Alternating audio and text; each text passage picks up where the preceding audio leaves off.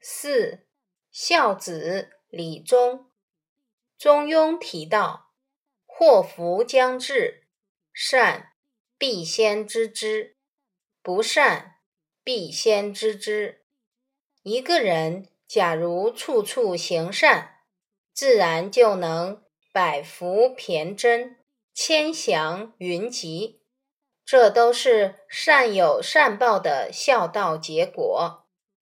所以，古代有很多孝感天地的实例，因为孝行而化解灾难的例子非常多。